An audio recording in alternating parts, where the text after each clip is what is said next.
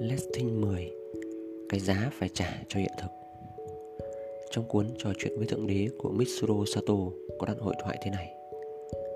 Con không hề muốn đi làm, Nhưng hàng ngày vẫn phải đi làm. Nếu không muốn đi làm, Thì ngươi không cần phải đi. Nhưng nếu không đi làm, Thì sao có lương? Thế thì ngươi đừng nhận lương nữa. Không nhận lương thì lấy gì để ăn? Thế thì thôi đừng ăn nữa. Không ăn thì chết đấy. Thế thì cứ chết đi. Ngươi không muốn chết chứ gì? Vậy đó chính là ước nguyện của ngươi. Thế thì ước nguyện của ngươi đã thành hiện thực hết rồi đấy.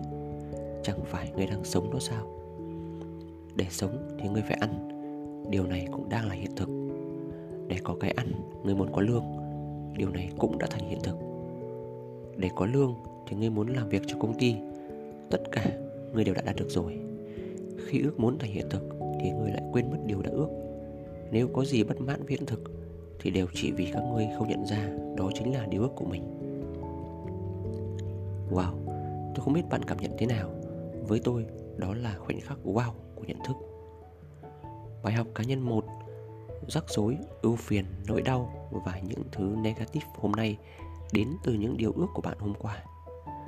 Người chồng bạn thấy dị ứng hôm nay Cùng là người hôm qua bạn muốn lấy Và đã lấy được.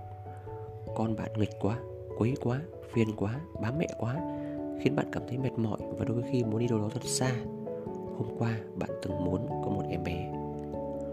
Cô gái hôm nay buông tay bạn để tim bạn vỡ vụn cùng những tổn thương mà dường như bạn phải mang theo suốt đời.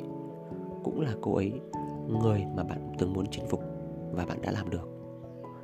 Công việc căng thẳng, stress, chạy deadline cả đêm Cũng vẫn là job đó, môi trường thăng tiến, lương thưởng cao bạn từng ngáo ước để có tiền chi trả cuộc sống.